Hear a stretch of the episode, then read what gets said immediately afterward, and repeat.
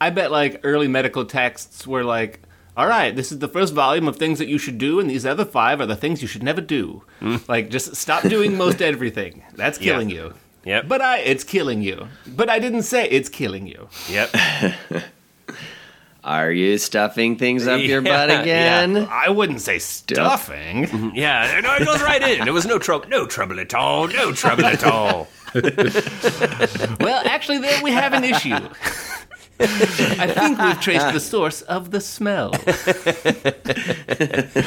Another Right. case of non-closing rectum solved. Yeah. There's a, the first thing is get your finger out of there. Don't or your finger doesn't belong in there. That's a, that's another common one. Chapter two: Your finger doesn't belong in there. Almost anywhere. Chapter three. Professor Killjoy's medical textbook here.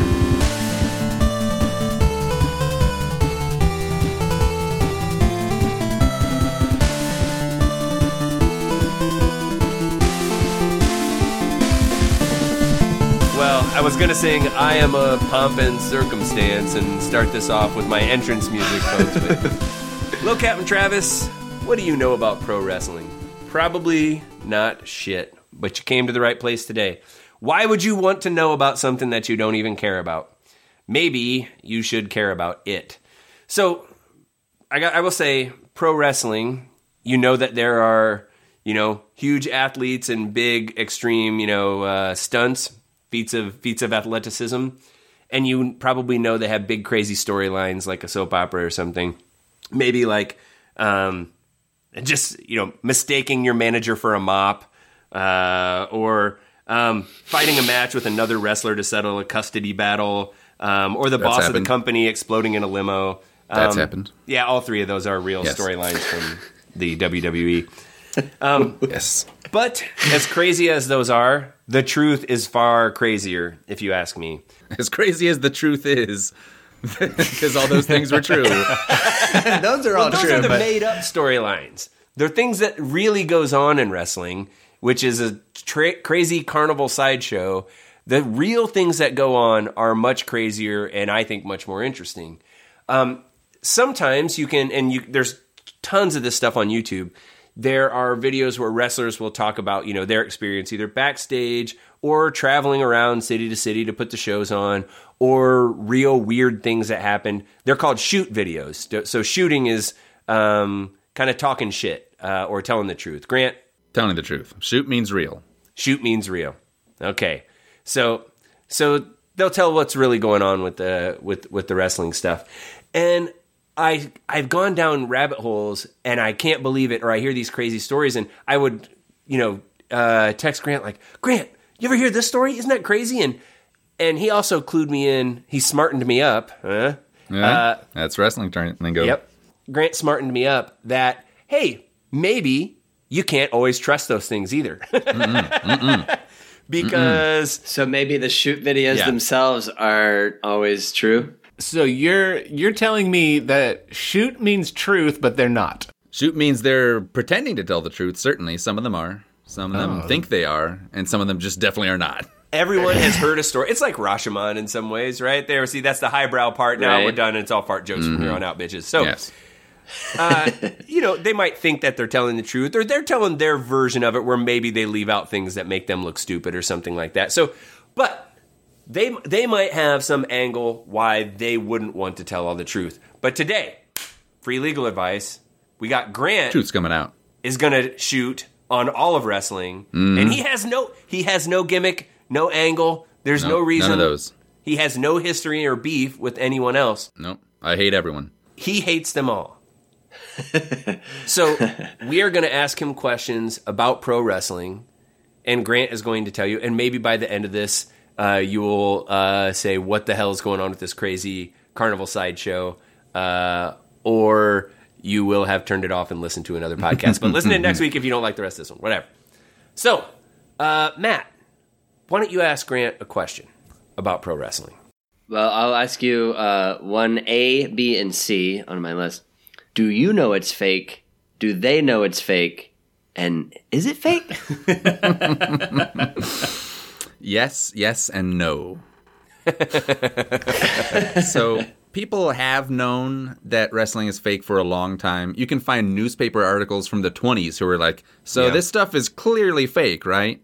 Spoiler Uh, alert. The percentage of like really hardcore fans who know that it's fake has gone up over the years. Let's just say that. There definitely, definitely have been, uh, you know, people, grown adults, not just children, who thought it was real, including people who worked in the wrestling business themselves. There's lots of stories of like first time wrestlers who think that it's real and they they start training and they're like, wait. And s- some of them even get through training because they were so secretive about the business. They didn't want to, you know, give away anything. And so, when it came to someone's first match, they're like, okay, you're losing. And they're like, wait, what? like they thought they were going out there to battle their opponent, uh, Yeah. and they're told like on the way to the ring. By the way, it's all it's not real.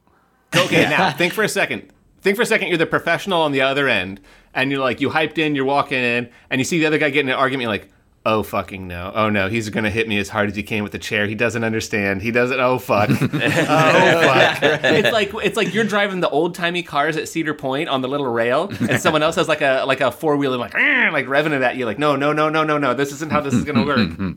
So my my follow up, and this I get could probably be a complicated answer, maybe not, but like, so in in the a case where both wrestlers know that it's fake, right?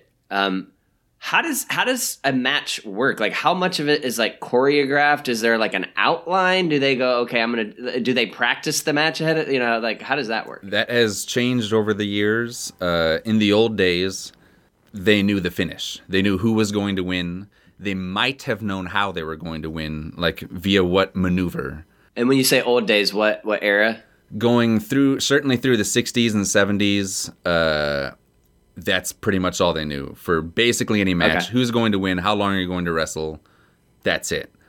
Uh, in the Okay. 80s, they started uh, planning out a couple spots here or there, uh, but it was still largely uh, choreographed, uh, improv, I should say.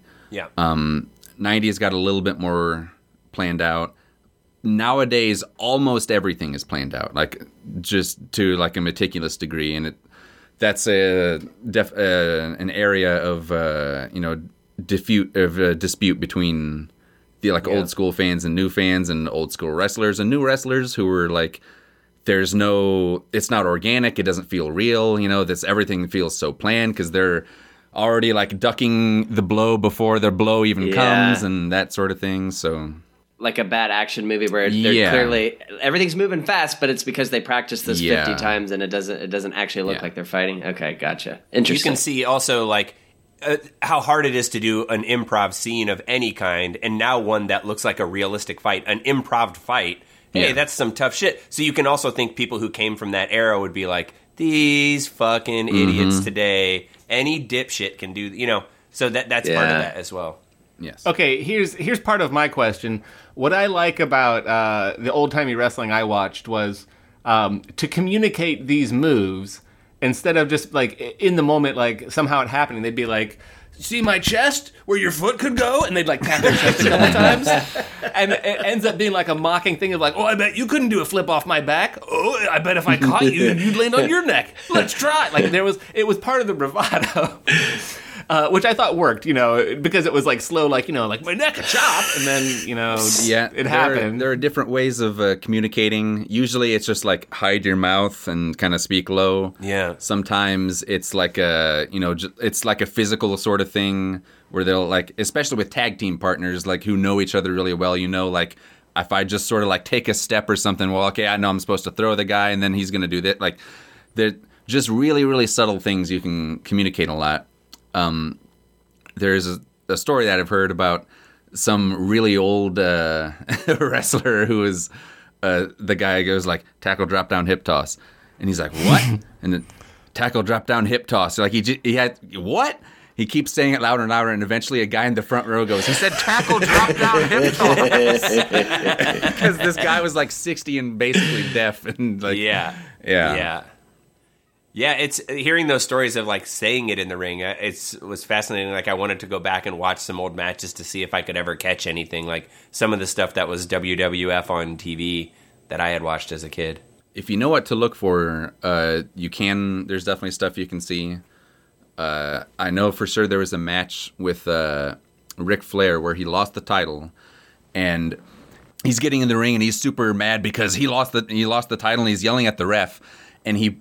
He, the ref is not getting whatever he's saying because he's not actually saying I can't believe blah blah blah. He's trying to like tell the ref what to do mm, because you know the, mm-hmm, they, mm-hmm. they can't hear uh, Yeah. and the ref's not getting it. And finally, because he's trying to kind of do it under his breath, and finally he just puts his hand over his mouth and screams, "Raise his hand!" And then he raises the other guy's hand, and then that really like makes Ric Flair mad. And, yeah, Oh God.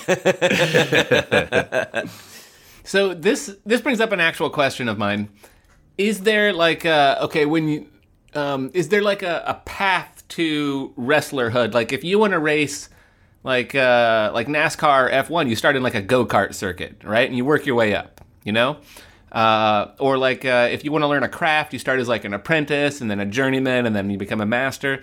Is there some like level aside from just like the the, the TV stuff and the stuff that goes on at like a, a circuit, like a fair?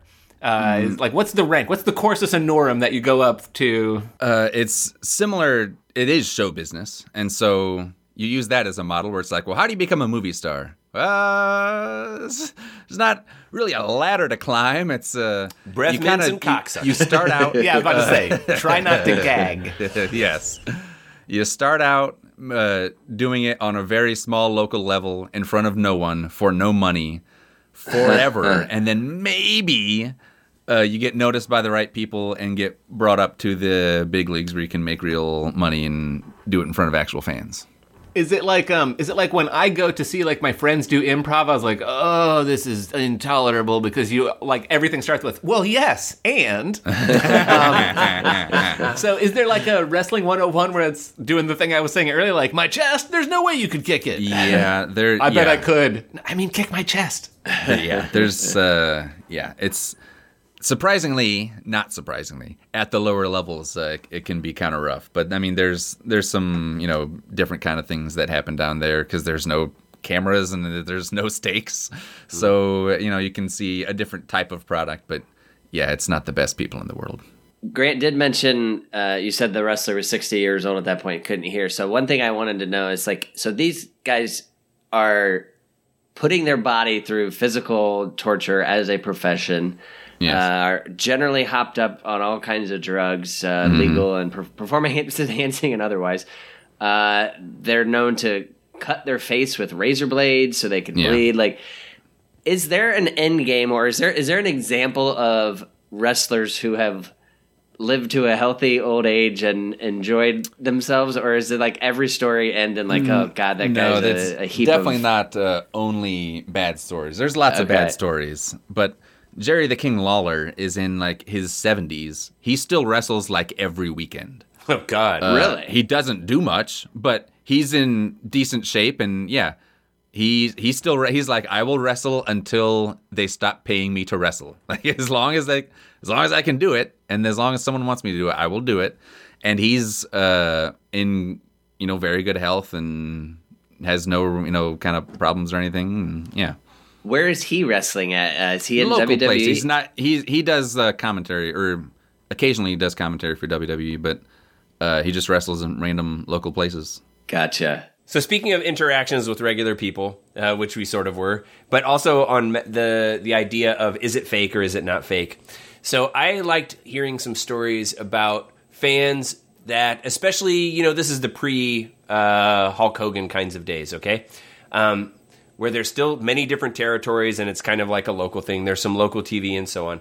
But anyway, fans are not smart. Many of them uh, believe the storylines, and there's a heel or the bad guy, and the fans really hate him. They really hate him. There were stories of cops pulling them over and stuff and being like, "What the hell did you do to so and so last week?" And it's like, "What the fuck?" I, I, I, I was fascinated.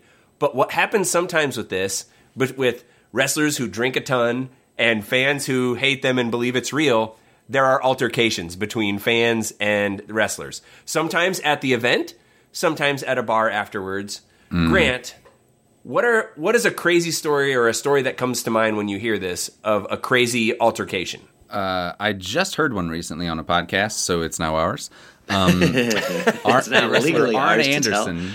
Yeah. uh, Arn Anderson, famous heel, uh, famous bad guy. He there was some place, uh, I think it was maybe in Florida, it was somewhere in the South. Um, so that's mostly where he was wrestling, and uh, they would do loops where certain cities they're hitting every week. Like every Tuesday, they're in you know uh, Savannah or whatever, and so in those places, like the same people are showing up every week, and they're usually sitting in the same spots, and so they get to know a lot of the fans. Like, uh, and there was this one old lady who she just hated all the bad guys so much, but she loved the good guys so much, and she would like bake cookies and stuff and go to like the back door and bring them to the the good guys.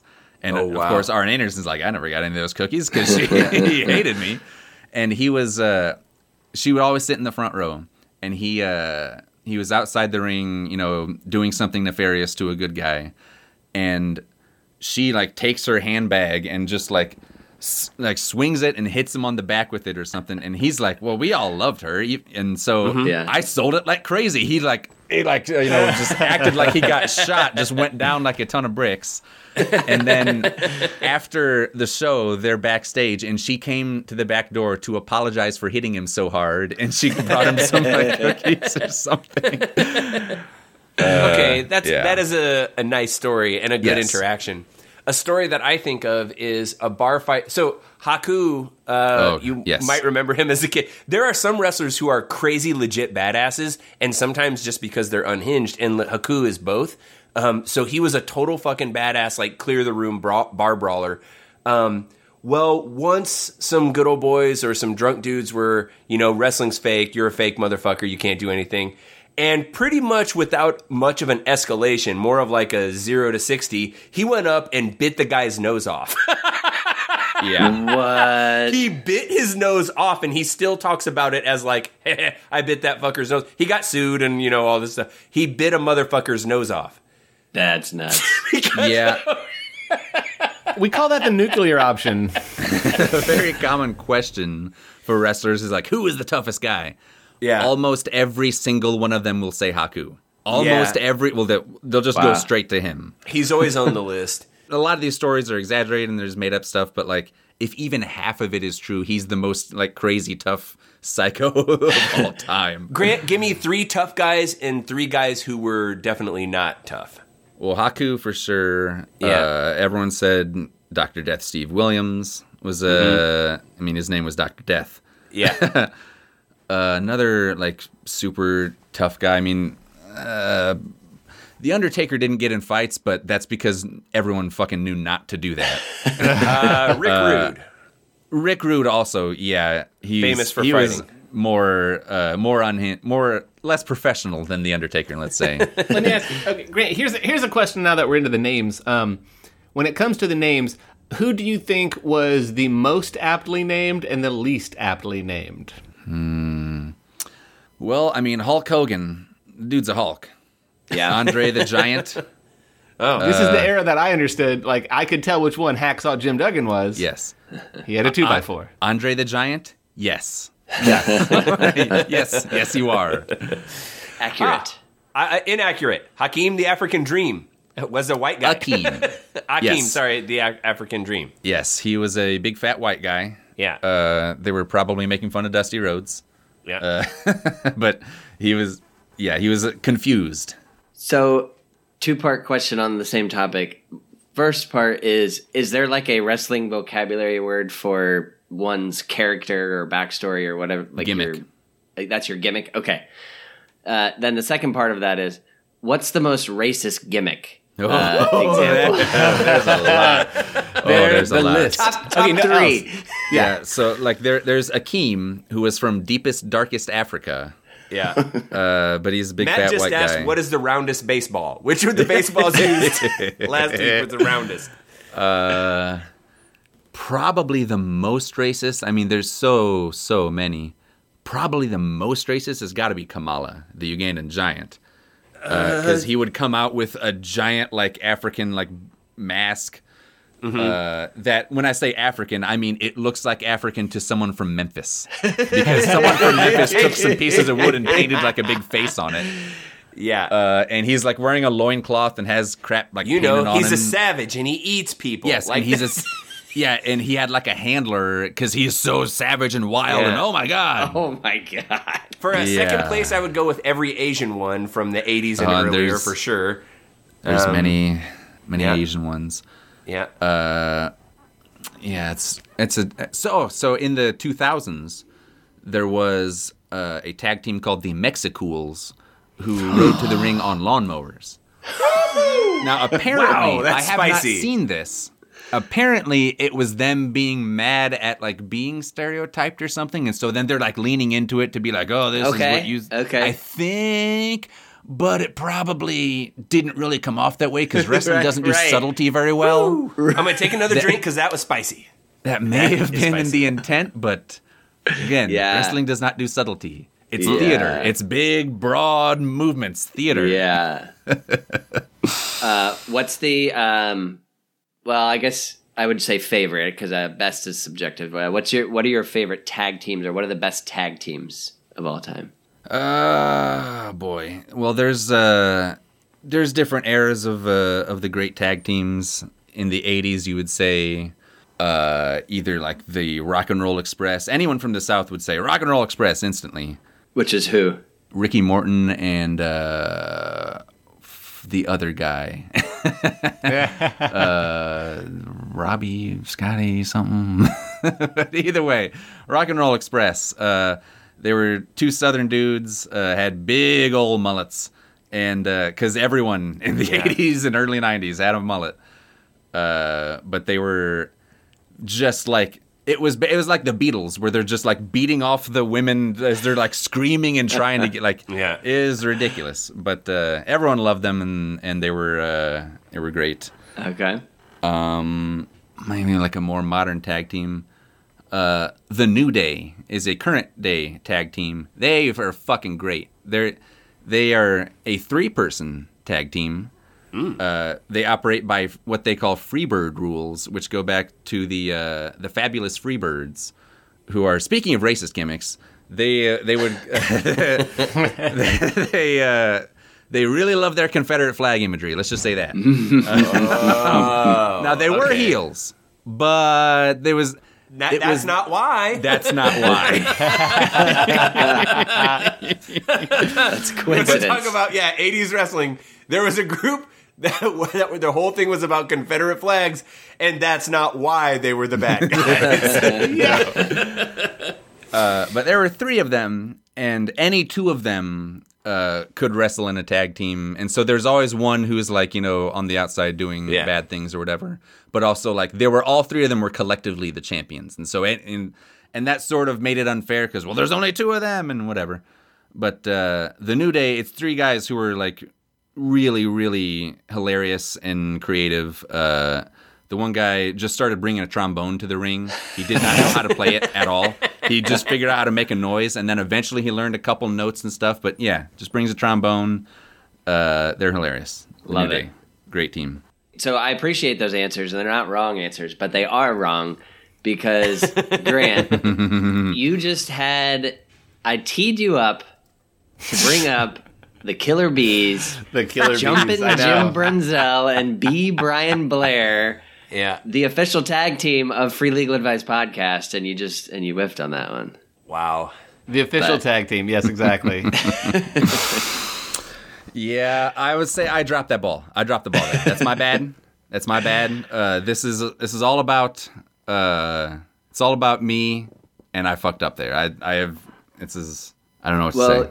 You also kind of answered another question I had was like if I wanted to, since I haven't watched wrestling in forever, if I wanted to name drop any modern day uh, wrestlers, so per, so I would sound like I know what I'm talking about. I can at least write down the New Day. It's like, oh yeah, Yes. I love the the New Day. Yeah. they're, they're Yeah.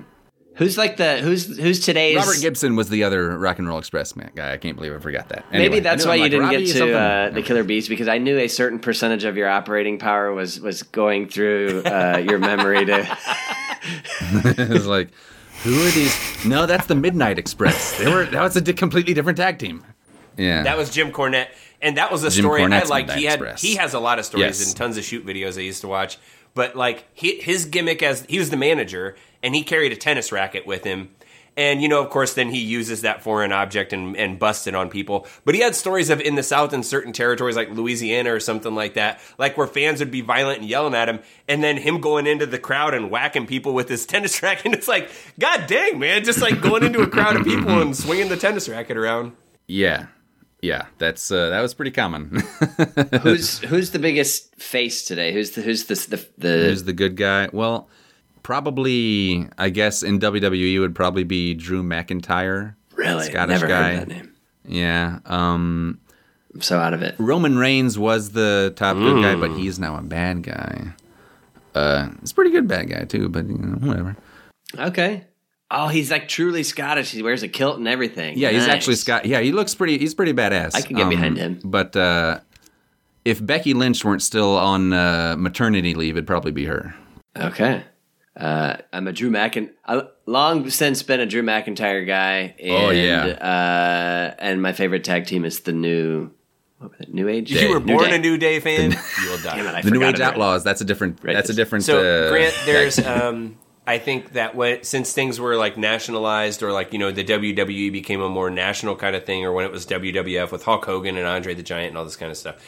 Before that, what is like a great story that most people don't know about, or uh, either a, a storyline, a story of a wrestler, a crazy thing that happened? What is a story from those pre-crazy days that you think everybody should know about?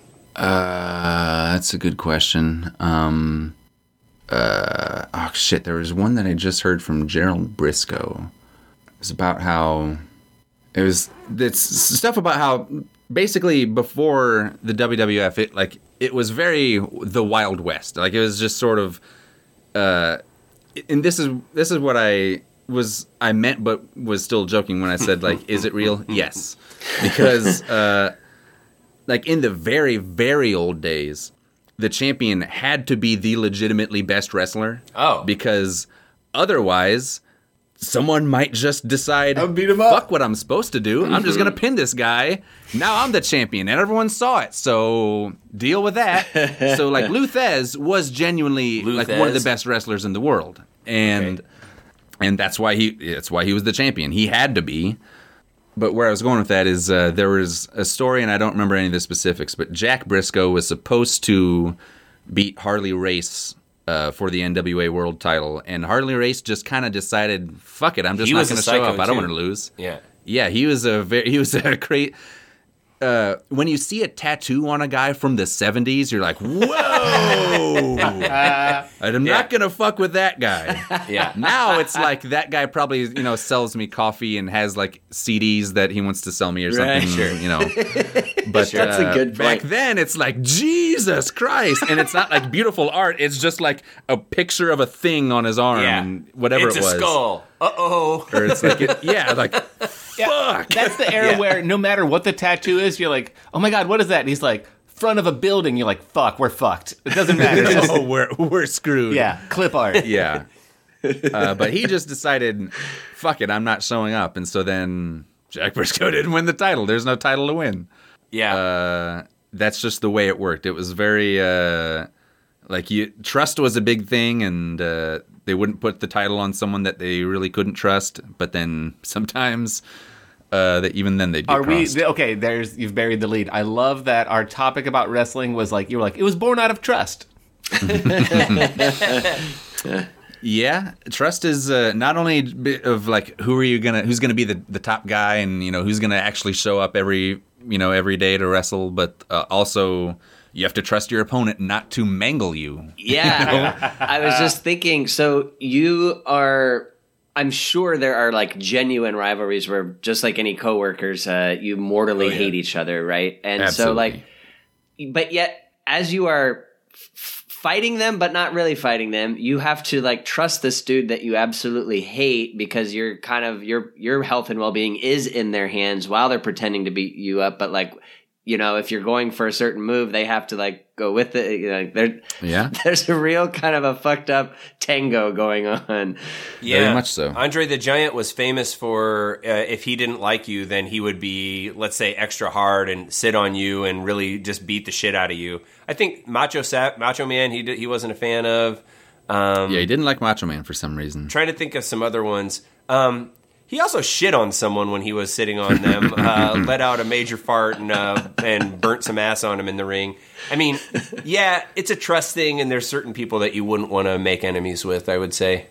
I believe Hacksaw Jim Duggan referred to that move as the mudslide. because he's like, he said, I just heard this yesterday. He was uh, wrestling Andre for the first time, and uh, whoever Andre's tag partner was said, like, give him the mudslide. And he's like, what's that? And then, oh, that's now I know. I don't want it, that it, one. it didn't involve getting. He didn't actually shit on him that Yeah. time, at least. You know that was Yeah. that was probably like a one time thing, but it was just you know, giant French butt in your face and sliding down you. Yeah. Yeah.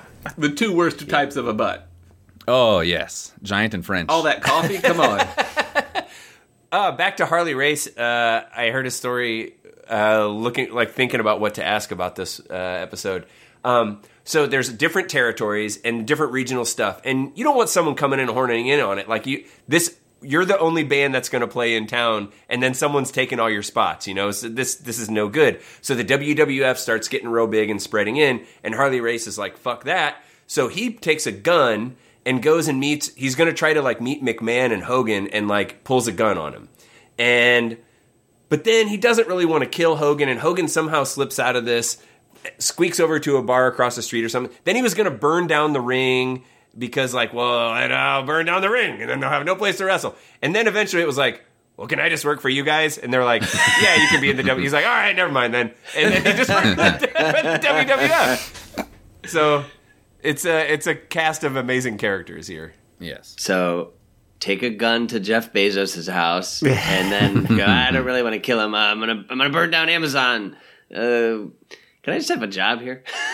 You're hired. I love your love your gumption. Yes, and that's how you get hired as a driver. it, was, it was worth it. It was totally worth it. Yeah. That's right, yeah. Oh, your resume here says you wanted to burn down my house and kill me. Got it. Got it. I love what we're seeing here. Grant, U.S. isn't the only place with uh, pro wrestling. Japan and Mexico, it's pretty big too. Yes. What's a, little, a little compare and contrast situation? Uh, well, in Mexico, they wear you know the the masks. The masks are a big deal in Mexico. Uh, and that's the thing. Like, the inevitably when Mexican wrestlers would come up to America, it'd be like, well, let's do a gimmick where like you get unmasked, and it's like. That's like you're basically saying, let's do a gimmick where we cut off your dick. no, no, what are you talking about? my Like, whole thing, my dick. because it just doesn't really mean anything up here, but that's uh, extremely important. Uh, Yep. Extremely important down there. but I'm Ron the Dick Smitterbush. I mean, come on. I don't know why Smitterbush is my. Anyway.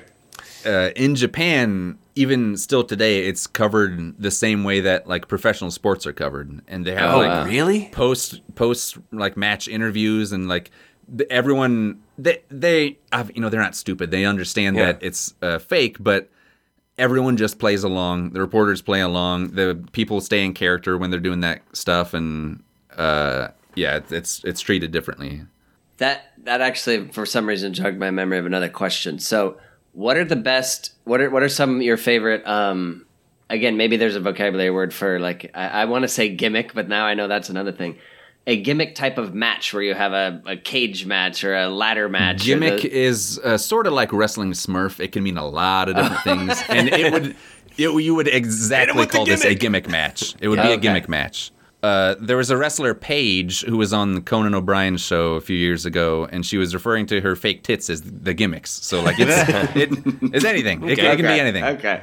Uh, but a gimmick match. Uh, what was your question about gimmick matches?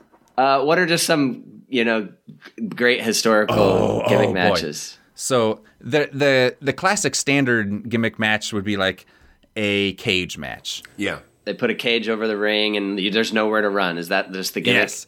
Well, uh, the Southern cage match is, you know, this is the only way to settle it. No one in, no one out. Get you know, wrestle. The Memphis cage match is a little more vinegary, whereas the Carolina cage match is uh, a little sweet. Pit cages, the open pits. Uh, in the North, though, it was like uh, escaping the cage is an option, and that's sort of to the to the Southern purists. They're like it defeats the purpose of the cage match, and that's a thing they still yell about now. But uh, cage match is a classic. There were so so many just silly uh, like gimmicks and in especially like uh, what you would consider like hot shotting the territory, like because that that was that's a term meaning like well we just we squo- we squeezed too hard and now it's all just sort of fell apart. Like we we did too much and now no one's gonna come back because it's just uh, we put we jumped the shark basically. Nowhere to go from here. But yeah. but there was a a match that I've heard of. Uh, I think Jim Ross, a wrestling announcer, talked about this one where it was Ted DiBiase and someone else in a cage match. Loser leaves town. Uh, tuxedo match, meaning you have to rip the guy, the other guy's tuxedo off, and also coal miner's glove match. So there's also a coal miner's glove involved. And there might have even been one other. It's like gimmick after ladder. gimmick after gimmick. Wait, so let, what can you drill in on the tuxedo How, part? how, how can you have a question? I don't understand how there could be a question. tuxedo thing. So that evolved in the late '90s into the evening gown match, where they would have hot ladies pull their each other's Oh, clothes okay. off. And Honestly, the first that one makes more sense. Where where was the Yeah. part like? Well, I've never wrestled in a tuxedo ever, but we're we're gonna wear tuxedos, and you got to take it off. Yeah, me. I don't know where that. All right. where, like All right. that seems to have been the mysterious beginning. Is, well, we're gonna wear tuxedos and rip them off, I guess. It originated with the miner community. That when you were down in a mine, if you would wear a tuxedo down there, that was. Uh, a classic what WCW in the late 90s became infamous for is blank on a pole.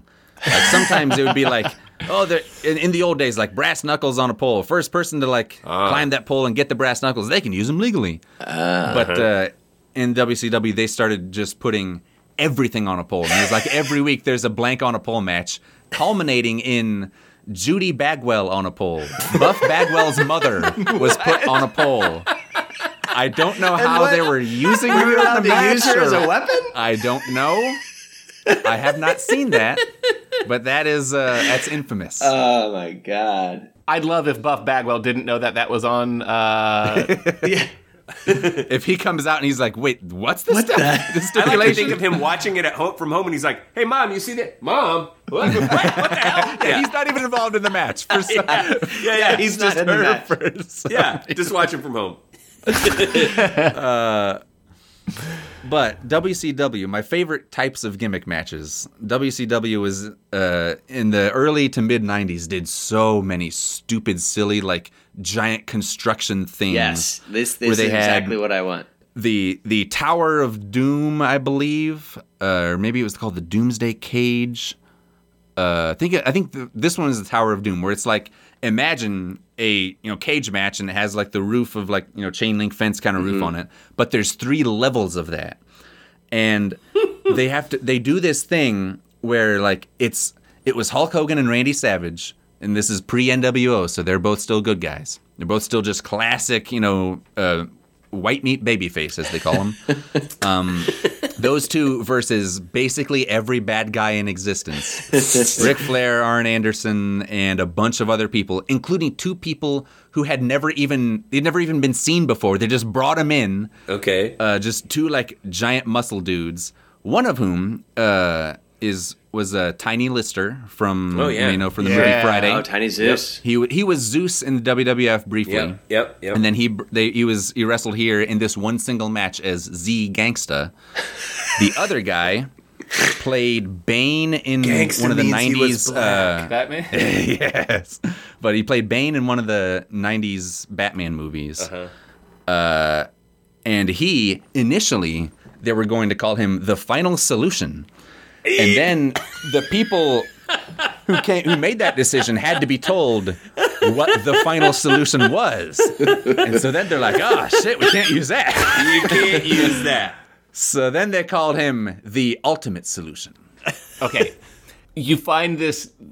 So Grant's telling the story about this like seedy business that's like you know all about like these back deals and like you know like uh, uh, pulling the wool over someone's eyes and not not necessarily being as scrupulous as you'd like. And it's like we can't call it that. So you know the core. There are limits Yeah. even for the us. core is pure at some point. Like even they were just like, wait a minute. So all right, after after the surgery, then Hulk Hogan comes out, and now he's not Hulk, he's Hulkacost. And it's,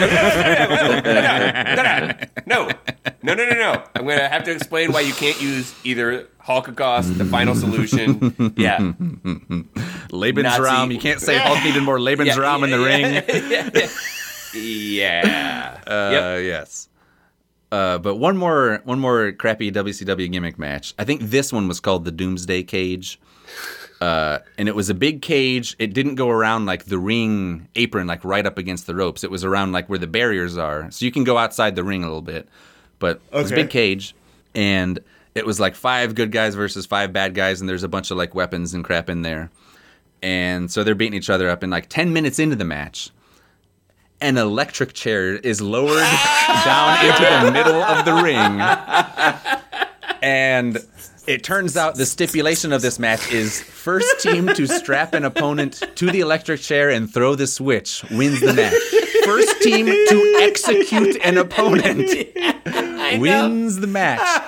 And Murder and so- you win. Oh, that's great. like Abdullah the Butcher is like a he's trying to get Scott Steiner or Rick Steiner into the into the the chair, and Steiner's are good guys. Abdullah the Butcher, surprisingly bad guy for a name, the Butcher. yes, of yeah, course. is. everybody loves your local butcher.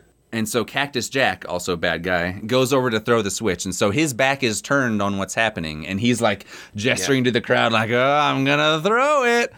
And he's doing that for like five minutes as the guys behind him continue to wrestle, and they end up like reversing positions, and so Abdullah the Butcher gets strapped in, and he has to pretend that he's sitting there with his arms right on the chair so that they can strap him in. But like, oh, I'm trying to get Yeah. out, but I'm totally cooperating clearly because this has not been thought through at all. Yeah. Uh, and so then Cactus Jack finally throws the switch, thinking he's winning the match, but really he's losing it for his own team. And then Abdullah the Butcher has to mime getting electrocuted as he just sort of like flops around in a chair cartoonishly. Uh, and then, of course, he gets up and walks out of the ring. he's not dead. Yeah. Yeah. Yeah. Oh boy! But yeah, that's there's lots of uh, lots of WCW silly shit like that. Hey, I think that's probably a good place. Yeah. Uh, there, there. It seems like we could do we could do this again. Somebody else can call dibs on. Uh, if you don't have a topic, we can all ask Grant more questions. Um, there are so many stories. This is the reading rainbow moment where if somebody wants to check out more wrestling stories, um, as I said, there's tons of shoot videos, but some people are full of shit. Grant, who who is somebody who's maybe more full of shit than others, and who is uh, maybe a better source, um, or like you should go and check this. Well, Greg Gagne wasn't really a wrestler. I think he wrestled a little bit, but he was more of a behind the scenes guy. But he is a hundred percent full of shit. He Ah, he okay. invented every single thing. He made every great decision that has ever been made, and he made it just like yeah. in, at a whim. Someone just came up to him and was like, "Hey, what what should we do? Well, we should just do this." It's like, well, there's Yeah. just I'll just invent the car, and then he invented the car, and like, Well, I was like that. down in Texas, and uh, you know, I, I was talking. I had to go see the doctor, and it was Dr Pepper, and I said, "You should make a soda." I invented Dr Yes, Pepper, and I and I told him exactly what to do. And look, I don't want any of the credit. No, I'm just telling. And that's it, it's always comes off as like, hey, I don't want any of the credit, even though I'm claiming Okay. credit. And he, he's a Greg turd. Gagne, full Yeah. of shit. fun to listen to, perhaps, because he's full of shit. Yeah. But yeah, he's, full of shit. Okay, Uh, Arn Anderson is a is a truth teller, and you can listen to him. okay. And uh, any other source that if you want to go check out uh, There's a stories. million. There's a million sources. Okay, only free legal advice podcast. You yeah, come here. Listen to every, you know, whenever whenever we do another one, if we do another one. Otherwise, this is your only episode that you ever listen to. Only story you get. yes. It's up to you, the fans. Uh, Little Captain Travis, uh, Grant is obviously a font of useful information. Uh, all One of those words is incorrect. all things related to uh, wrestling. What are your questions? Uh, let us know. Email us. We can uh, uh, run them through the the uh, run them past Grant's uh, encyclopedic wrestling knowledge. Uh, email us at free legal advice podcast at gmail.com. And to check out uh, Corey's promo video uh, for his upcoming match against the Million Dollar Man, uh, head on over to Instagram Uh, you can follow us there. We're Free Legal Advice Podcast. And like Grant always says, the best place for shoot content, uh, just nothing but straight shoot. Follow us uh, on Twitter at Free Legal Pod. Yeah, and if you like the show and you can't remember exactly who it is that fell through the top of the cage match that one time, Grant knows. Grant's gonna know instantly. It's the guy with the leather mask. He'll know. Ask Mankind. him. Mankind. Thank you. That's an even crazier story than anything uh, I think yeah. that was We- mentioned yeah. here. Oh, Yeah, that's by far the craziest. Yeah, episode two. Strap the fuck in. We're gonna talk about the cage match. Yes. Uh, bonus story, really quick here, because Matt was talking about gimmick matches. Bonus story. In the mid 2000s, uh, Shawn Michaels had come back to wrestle. He had to retire for years because of uh, injuries, but he got better. Things uh, worked out, and he was able to come back. Uh, and he also, in the 90s and 80s, was a notorious horrible shithead, and everyone fucking hated him except for his Oh, yeah. like couple close friends. Uh, and he would say that too. He would uh, co-sign what I'm saying. But he found religion and became very religious. Oh, boy. And in the mid 2000s, er, he had a tag team match. Vince McMahon and Shane McMahon, two bad guys, against Shawn Michaels and God. God was represented by a spotlight. Like it's, they just shined a spotlight. what? And guess Oh who my won? God. Vince McMahon, of course, won the match. Oh, no way. Yes, of course he beats God. That makes him a bigger heel, of course. I worshipped that on pay per view. I remember Oh, it. wow. yes. Uh, He beat God. I can just remember uh, when Fit Finlay was trying to put God over. God, God couldn't remember his spots. So. Yeah, very clumsy.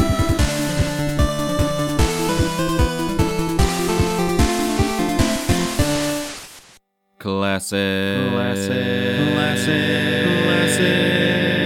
Classic. A classic bit.